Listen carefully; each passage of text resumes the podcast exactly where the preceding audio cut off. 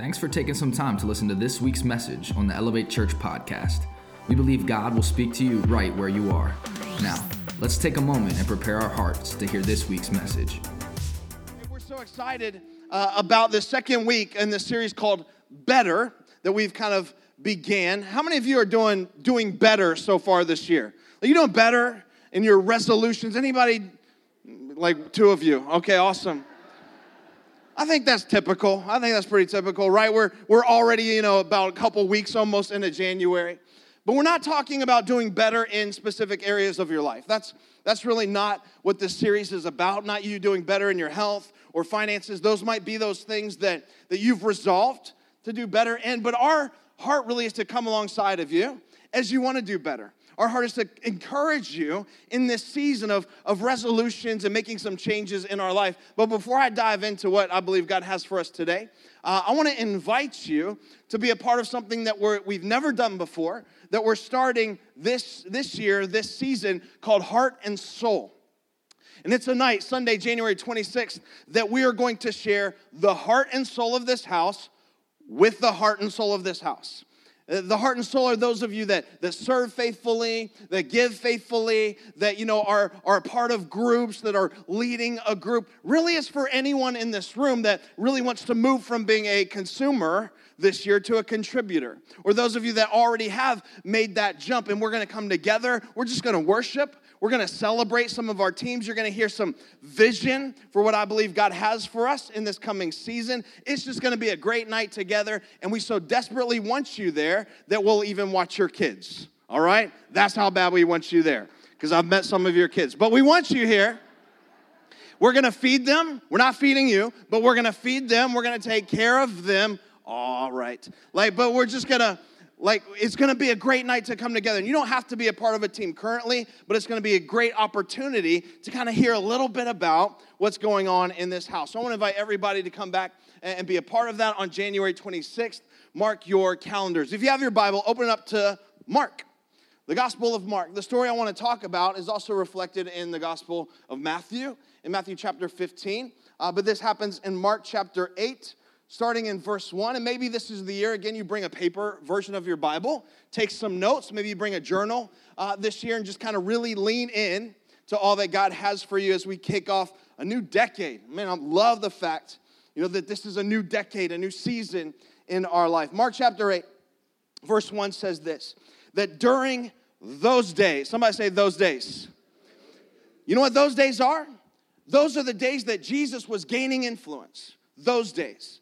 Those days he was performing miracles that, that blind eyes were being, you know, uh, healed, that people with, with diseases and sickness were being healed. And so everybody's hearing about this guy named Jesus who is doing all these amazing things. And so, uh, you know, he's gaining some, some traction, he's gaining some momentum. People are coming out to see him from all over the place. Who is this guy? Maybe he's the Messiah, maybe he's the Savior, but he's obviously doing some amazing things. During those days, another large crowd gathered, and since they had nothing to eat, Jesus called his disciples to him and said, I have compassion for these people. They've already been with me three days and haven't had nothing to eat. How many of you know that's a long message right there? Three days. Some of you think I preach long, like I don't have anything on Jesus. You need to just suck it up, all right? Just saying. Verse three If I send them home hungry, they will collapse on the way because some of them have come a long distance. And his disciples answered him. And, and this is kind of the phrase that I think God has for us today. This is what I want to zero in on. They said, But where in this remote place? Somebody say, This place. Where in this place? This place of, of like nothing, really. They're, that's what they're saying. Where in this place? Like, we're in this place of limited supply. We're in this place of, of no resource. Or are we going to be able to get enough bread to feed them? Them was 4,000 people. If you add the women and the children, probably 8,000 plus people at this time. Where in this remote place? I think I have a word for us today that will help to set the trajectory really of your year, maybe of your life if you'll receive it. But can I tell you, this message will preach a lot better if you help me preach it, all right? Like I can bring it, but you got to help me bring it. So maybe you should lean in a little bit, practice some active listening if something connects with you. And who knows, we just might be here for three days or maybe three hours at least. We'll see how long we go. Um, for most of us, when we're faced with a situation and a problem in life, maybe when it comes to trying to do better this year, you've perhaps already ran into some roadblocks. We either see that situation as an obstacle or an opportunity. It's usually one or the other. In fact, let's take a quick survey. How many of you would say the situations that you face in life, you see them as an obstacle? This is, by the way, this is a judgment free zone, uh, much like Planet Fitness, all right, that you just signed up for recently. But let's just say when you face a situation in your life, you see it as an obstacle. Raise your hand if that's you. Like you just kind of analyze it, you see the obstacle in front of you. Okay. How many of you would say you see it as an opportunity? Raise your hand. Uh, it's like about 50 50, honestly. Some of you didn't play along. You're like, I'm not playing this stupid game. All right, that's fine. Some of you are like, I see both. I see the, the opportunity for obstacles. Thank you, Eeyore, right? We're glad that you're here today. The reality is, we all see it generally as an opportunity or as an obstacle, and we see these things differently. And the challenge that I've found, uh, and it's hard because the place of opportunity is the same place of the obstacle. Did you know that? Like the place of the problem is the same place that has possibility. We can say it this way the, the, the same place, the same uh, circumstance that could propel you into new things in your life is also the same place that can keep you stuck. So they're both reside in the same place. And so oftentimes we the lines are blurred between what's an obstacle in front of us and what is an opportunity for us to, to perhaps break through, perhaps to move to a, a new level in our life. I want to bring a message today around this idea that when it comes to getting better in this new year and in those challenges that we face, the problems that are in front of us, are you going to see them as obstacles or as opportunities? Are you going to see them as something that will limit you, as something that will be a problem for you? Or are you going to see it as something that God could use to propel you into a new level, perhaps into a level that you've never seen before, a new level that you've never experienced before? It's all about how you see it, it's all about perspective. Someone say perspective. It's your perspective. Like, how do you see that problem that's in front of you? Because many of us, we don't really pursue better in areas of our life. And I don't know what that is for you. I don't know what you're pursuing better in at the beginning of this year. It could be in your marriage. Uh, maybe you're participating with our 21 days of, of prayer and fasting, and we have so many people in the mornings coming together, just seeking God, giving God, you know, the first of this year, saying, God, we don't want anything more than we want you in 2020. And so we're seeking God, but maybe you're seeking Him for your marriage. Maybe you're seeking Him for your for your job or your career, or maybe you just want to be a better parent this year. You might say that there are some things that, that you look back over 2019 and you could have handled differently or you would have done differently and you just want to be a better mom, which I would just say, hey, mom, you're probably doing a lot better than you think you are. You should know that. You have the toughest job on the planet. And just throwing that out there, like, you're doing a great job. But I don't know what you're seeking him for and becoming better in or want to get better in, but we don't pursue better really pursue it because we think we are limited. And the reality is, we are limited. That's not meant to discourage you, but you're limited. Did you know that? Like, I'm limited. We all have, have limits in our life. Um, we, are, we have a limited amount of time, right?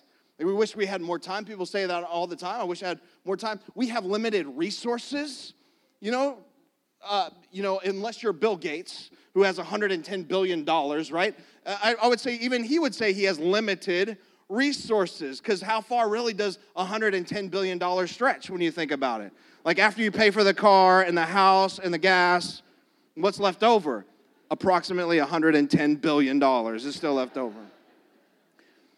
But we all are limited, even in our resource. And if you would say that you have resources like that, you and I need to sit down and have lunch, all right? We need to talk. I got some vision in my heart. I got some things I think God wants us to build. I will help your resources do a lot for the kingdom of God. So we should, we should have a conversation. But the reality is, we're all limited. we we have a limited intellect. And I don't mean any disrespect by that. I'm just saying we, we're limited. We have limited educational experiences in our life. We have limited life experiences. Some of us have less, some of us have more. We all have different, right? Are you with me? But we all have a, a limited life experience. We all have limited personal growth. No matter how active you are in pursuing your own personal growth in life, we have a limited um, personal growth. We have limits. And I say that because sometimes we falsely believe that out there, somewhere in the future, when I don't have any more limits, then I'll pursue God. Or out there in the future, when there's no more barriers, there's no more restrictions, there's no more limits in my life, then I'll do all that God asked me to do. And it comes up in conversation because people will say, Hey, Colby, when I have more time, when I just have more time, you know, then I will do all that God asked me to do. Which, by the way, if you ever find that place that you have more time, please let me know because I'd like to find it too, right? I've just discovered that I've, the most time I ever had in my life was when I was an infant, like sucking my thumb and laying in bed. Ever since then, come on, somebody, just goes faster and faster and faster. And I just say that because we have limits. Are you with me? And there's not going to be this magical place in the future, you know, where we are we no longer have limits. In fact, you could say it like this that we all live in a box.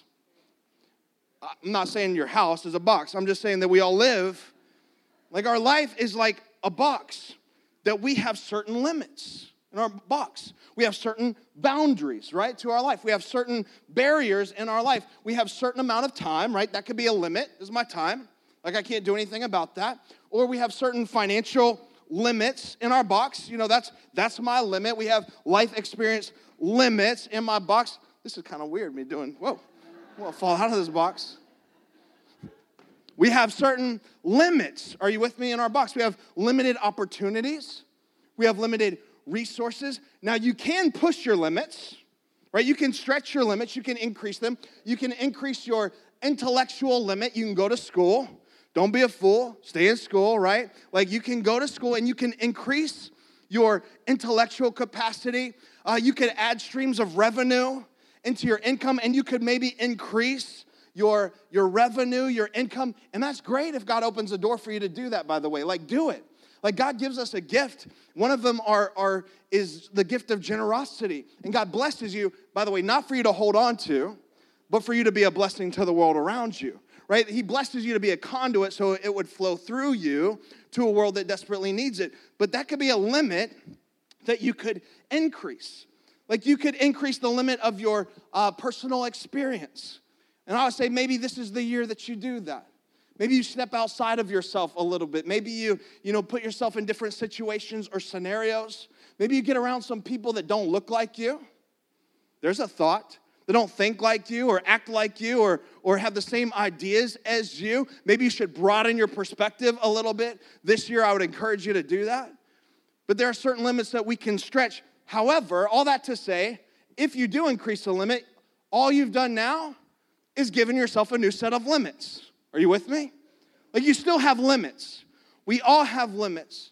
And so, what I want to say is maybe this year, Instead of thinking of ways to get beyond your box, to get outside of your box, it's not so much about getting outside of your box as it is about learning to do something different with the box that you've been given. Are you with me? Like learning to do something different with what God has given you, with what He's placed in your box. You remember when people used to say, it was kind of a, a phrase that was used in business circles or in marketing. They'd say something like, hey, think outside the box. You remember that? Some of you like, I said that this week. Well, you should stop. All right, I'm just saying. Like, phrases have a shelf life. That's like, what's up, what's up? Like, you should stop doing that if you're still doing that. But people used to say, think outside the box. Can I tell you something? You can't do it. You can't think outside of your box because that's your box. That's your limit. That's your, your capacity that you've been, been given. You can't think outside of it. You need to learn to live inside of your box. No how matter how big it is or how small it is you only have what's in your box. Are you with me?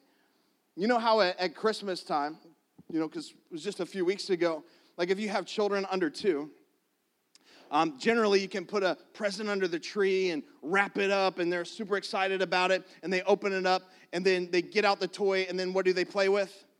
The box.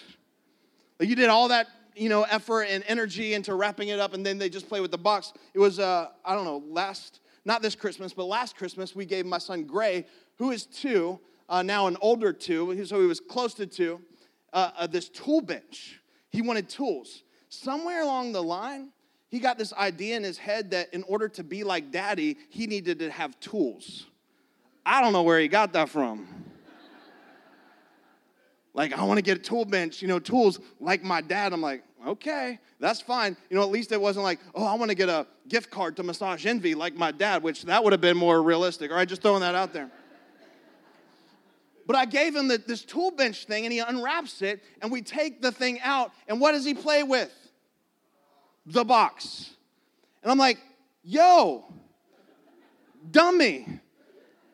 Because I'm an encouraging father. I said, dummy, the, play with the tools that I got you, right? Play with the $50 tool bench that has, you know, that took me five hours to put together. Dads, you know what I'm talking about? Like, I, like play with that. Instead, he thought the box was amazing, that it was unbelievable, but there was this whole new opportunity for him. See, what I saw as a limit, what I saw as a barrier, what I saw as an obstacle that he had to overcome to get what really mattered, to get the real fun, he saw as an opportunity for a blessing. Are you with me? Hey, maybe this year you see your box not as a limiter, but as something God can leverage to do a breakthrough in your life. Are you with me? Come on. Like that's that's the goal.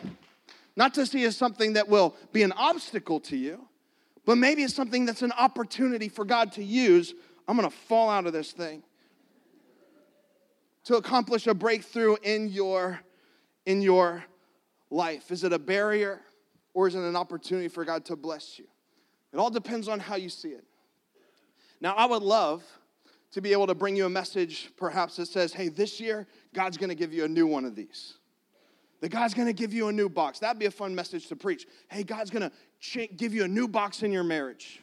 That your marriage is gonna be like, like brand new. I didn't say He's gonna give you a new marriage, right? He's gonna give you a new box in your marriage. That maybe this year, this is the year God's gonna give you a new box in your finances that God is going to bless you, that He's going to increase your bank account. Like, I, that would be a fun message to preach. I just don't know if that would be true.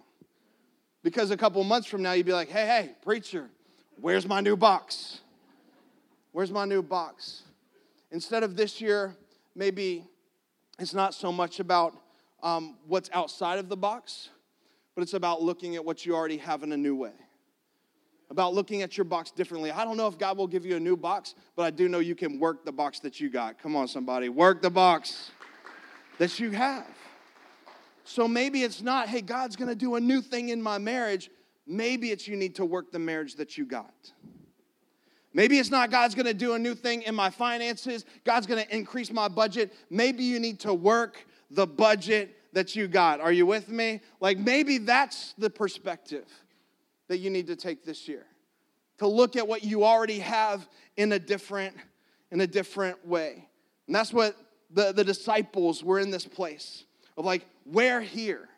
Like with limited supply, with nothing, like, like where in this place am I gonna have enough resource? Where in this place am I gonna find enough? See, a lot of times we pray like this to God. We say, God, save me.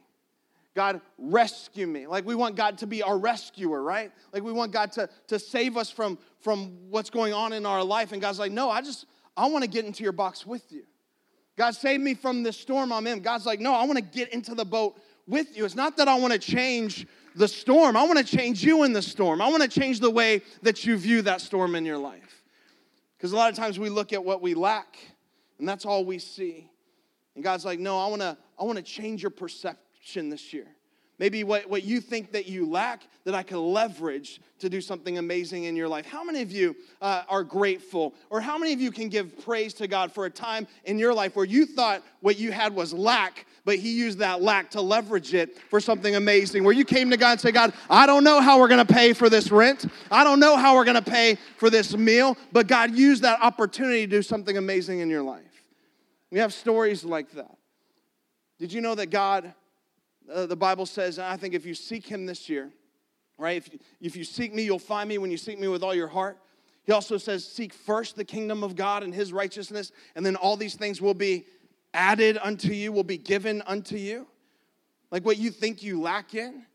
So he says, if you seek me, something you should know about God is that he can only occupy an empty space.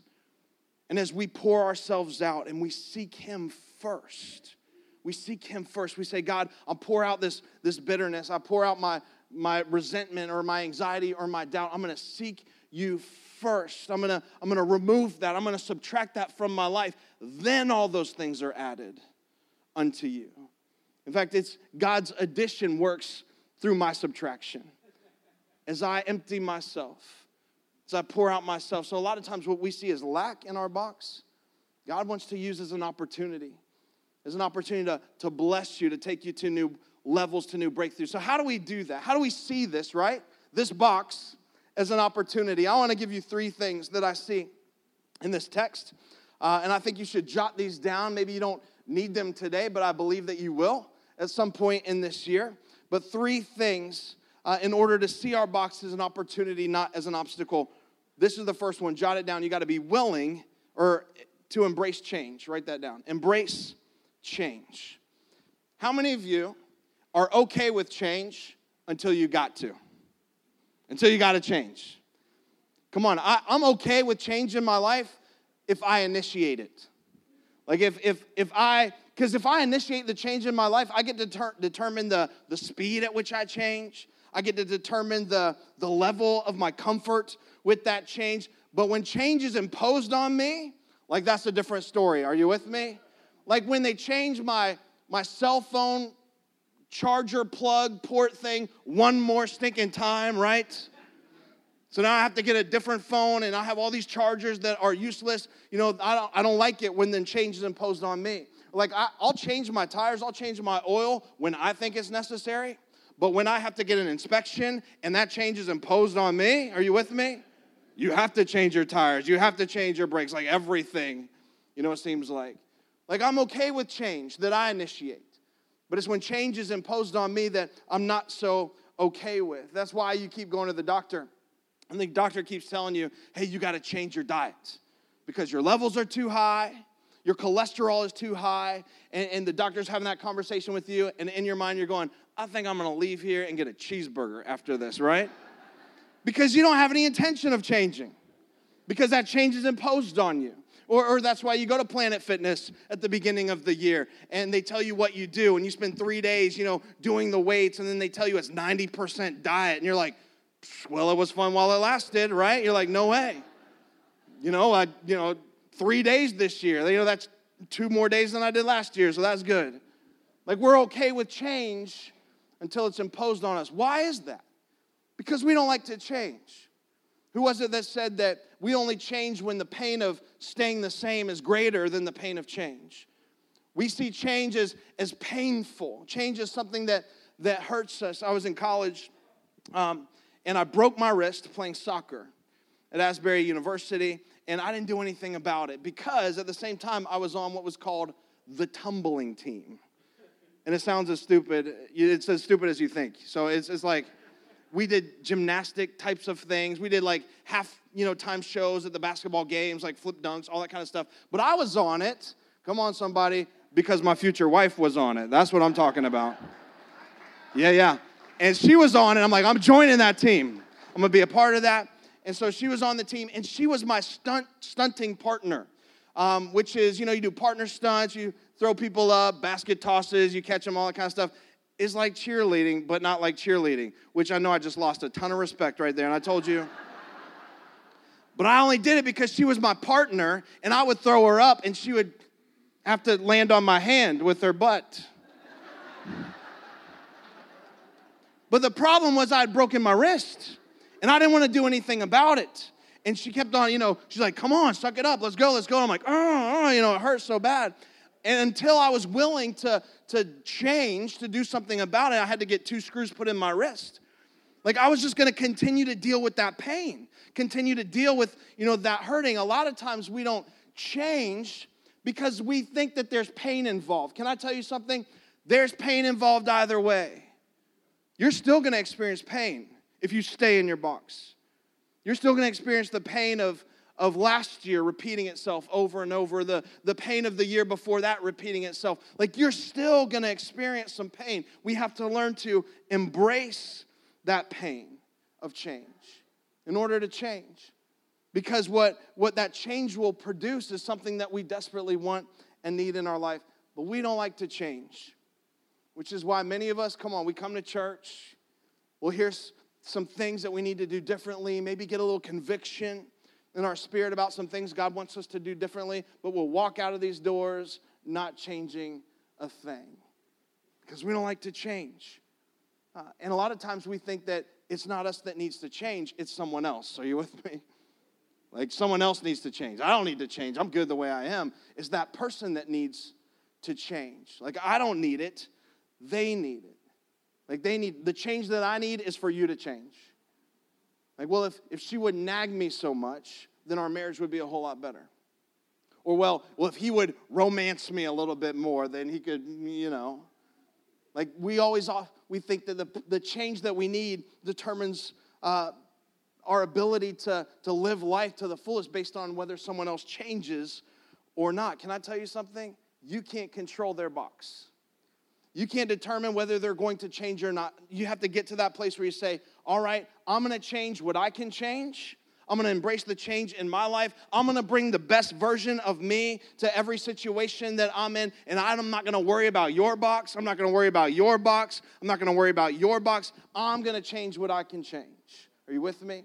Like, I'm gonna control what I can control. And maybe there's some pride that I need to get rid of. Maybe there's some bitterness in my, my life that I need to release. Maybe there's some forgiveness that I've been holding on to that I need to forgive someone in my life. Like, I'm gonna control what I can control, and I can only control what's in my box. Can't try to change someone else. Like, you have to determine to be the best you. And the disciples only saw the obstacle that this remote place presented and they're like, where can I get in this, this place? Right? Where, where can I get in this remote place of no supply? They saw it as an obstacle. Or you could see it as an obstacle or an opportunity. And I guarantee you that after, after this day, by the way, this is the, the feeding of the 4,000, which some of you are like, nah, there was 5,000. There was actually two different times in the Bible that records this, this incredible, miraculous, like time that Jesus fed these thousands of people with a very little. I guarantee you that after things changed, that that day they saw Jesus differently. That the next time a bunch of hungry people were following them on a hillside, they weren't like, hey, where in this place, right? Where in this place are we going to be able to find something, this place of no supply? Somebody was like, hey, all we need is one, one waffle fry from Chick fil A, and Jesus will take it and bless it, and he'll feed 4,000 people on one waffle fry. Are you with me? With Chick fil A dipping sauce. I want to throw that in there. Sorry for those of you that are fasting, right? But I bet you didn't have to, they didn't have to wonder. Why? Because they were changed. And they embraced that change. All I'm saying is to start with, what is it that you have to change? Not someone else, not your husband, not your wife, you. What is it that you have to change? Here's the second thing, write it down. We have to eliminate excuses. Yeah, ooh, right? Feel like this will strike a nerve right here. Because some of us have an excuse for everything in the world. Like we live in a box full of excuses. We've never, we've never done anything different. We've never experienced anything. We've never taken steps towards, you know, what God has for our life. It's just been one excuse after the other after the other. Well, if if she had just this, or if he had just that, or if my boss would just, or if my teacher would just, it's one excuse after the other. And I'm not saying that, that you haven't gone through some tough things. I'm not saying that life hasn't served you up some difficult circumstances. I'm just saying, have you owned what's in your box? Because you made it. In many ways, you made the box that you're in. Like you created it, how, no matter how big it is or how small it is, right? You created it. So if you were in a financial hole, where you'd say, I don't know how, you know, I'm gonna make ends meet. I don't know where it's going to come from. Hey, you're the one that was spending more than you made. You're the one that, that applied for the credit card because you wanted the free t-shirt. You're the one that, you know, then swiped it at the store. You're the one that signed the loan for the car payment that you could not afford right? You're, you're the one that, that signed the loan on the mortgage, right? In a lot of ways, you made that box that you're in. So I'm not, I'm not asking you, you know, to excuse it. I'm saying, what can you change? What is it that, that you can own? Like if you'd say, my marriage is, is on the rocks, you know, it's, it's not working, I would ask you, are you working? Are you working on it? Like t- marriage takes time, effort, and intentionality. And a lot of times we, we try to excuse it and say it's someone else's fault for this situation. I think this year you need to determine that I'm gonna have an excuse free box. Are you with me? I'm gonna have an excuse free box. Like, no more excuses. Like, somebody comes up to you with a bunch of excuses, you say, ah, stop right there. This is an excuse free box that I have. Like, I'm detoxing from excuses. I, I'm an excuseaholic, and this is the year that I'm gonna own my stuff I'm to own what it is that I can own because I'm not to let any excuse be a barrier to what God wants to do and through my life. Are you with me? So you have to embrace change. You have to, and not someone else's change, right? Your change. And I'm not saying that people in your life don't need to change. I'm not saying there aren't people in your life that don't bring drama to your life, but I am just saying you. Like, what do you need to change? Psalm 139 says, um, like, Seek me, O God. Search me if there's any offensive way in me. Like, lead me in the way everlasting. Maybe you need to ask God, what is it inside of you that you need to change? And then we have to stop excuses in our life and say, This is the year. This is the year. No more excuses. They're not going to be a barrier to God blessing me. Like, I'm no longer to be the victim. I'm to have victory in Jesus' name. Like, this is the year. No more excuses. Here's the last one. Here's the last one. I'm to have the band come out and help me shut this down.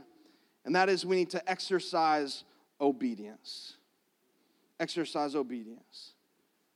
Embrace change, eliminate excuses, and exercise obedience. The Bible goes on to tell us in the story that they found that they had seven loaves and a few fish. It doesn't give us an exact number, it says a few fish.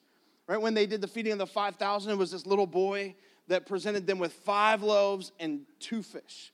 That was it. So this is this is a different account. They had seven loaves and a few fish. And here's what's fascinating to me about this account, and really about the account of the feeding of the 5,000, is that this miracle that took place on this hillside didn't happen in the hand of Jesus. Like, as best as I can read it, right? It, it appears that it that it wasn't Jesus in Jesus' hand that the miracle actually took place. It says he blessed it, he prayed over it, and then it wasn't like he said amen and poof, all of a sudden there were these, you know, banquet tables lined up with enough, you know, kind of rows for, for these thousands of people to come through and enough tongs and serving spoons and sterno and all that kind of stuff and, and everybody ate. That's not what it says. It says he blessed it and then he gave it to the disciples. In fact, read it with me. It says this He told the crowd, sit down on the ground. So thousands of people, 8,000 plus people. Sit down, sit down, sit down. And I gotta imagine they're they're spread out, right, for distances. And they're like, sit down. And so everybody sit down. And so you see pockets of people starting to sit down, sit down all over the place. And he set them down. And then he had taken the seven loaves and he gave thanks and he broke them and he gave them to the disciples, gave them, gave the seven loaves to the disciples to distribute them to the people, and they did so. Continue reading. It says they had a few small fish as well. He gave thanks for them as well, and he told the disciples to distribute them. So it looked like something like this. He, took the bread. So there's seven loaves of bread. There's 12 disciples. So he divided seven into 12, right? And he just broke it. Here you go. Here you go. Here you go. Here you go. Seven. A few fish. Here you go. Here you go. And so the disciples are holding, I don't know, a little piece of bread, a little piece of fish. And he's like, You take it out. 8,000 people.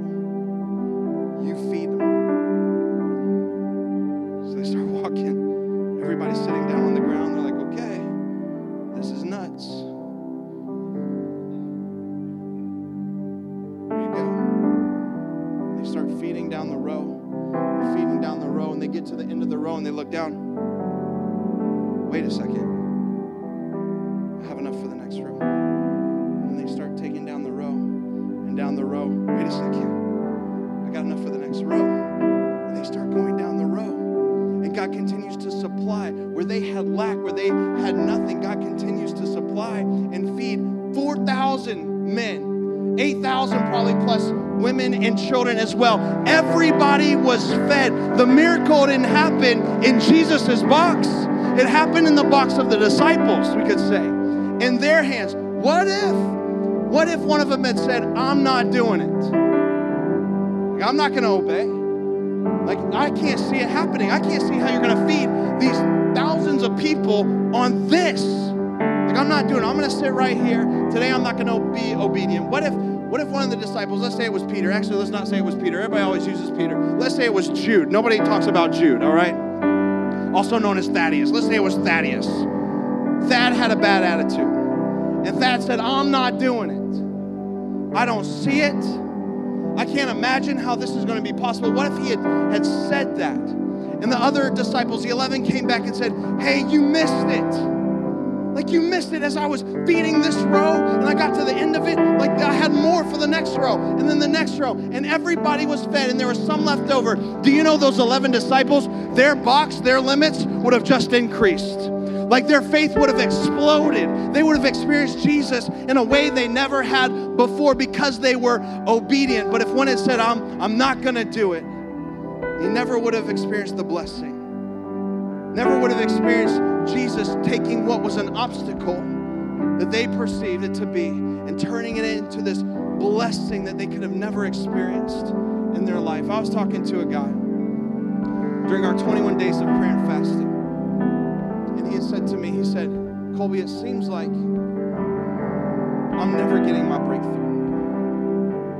It seems like it's happening for her and for him and for them, but it doesn't seem like it ever happens for me. Has anybody ever been there? Like I'm seeking God, I'm, I'm in my box, but it just doesn't seem like I'm getting my, my breakthrough. We determined that maybe this is the year that you would stop uh, excusing everything that this is the year that you would embrace the change that God wants to happen in your life. Like if you want something different in your life, you got to do something different in your life. Are you with me? That this is the year that you would practice radical obedience. That even if God is doing it for him and for him and for him, this is the year I'm going to get mine. That I'm not going to see this as an obstacle, but I'm going to see this as an opportunity for God to take me to a new level that I've never been before. Come on, stand up on your feet because God wants to Thanks for checking out this week's message on the Elevate Church podcast, and we hope you enjoyed it. If you made a decision to follow Jesus, congratulations. Welcome to the family. We would love to know about it, so please let us know by going to elevatechurch.com forward slash yes. There will be some practical resources that will help you as you start this awesome journey. If you want to support the mission and vision of Elevate Church to see people far from God reach their full potential in Christ, you can do so by going to elevatechurch.com forward slash give.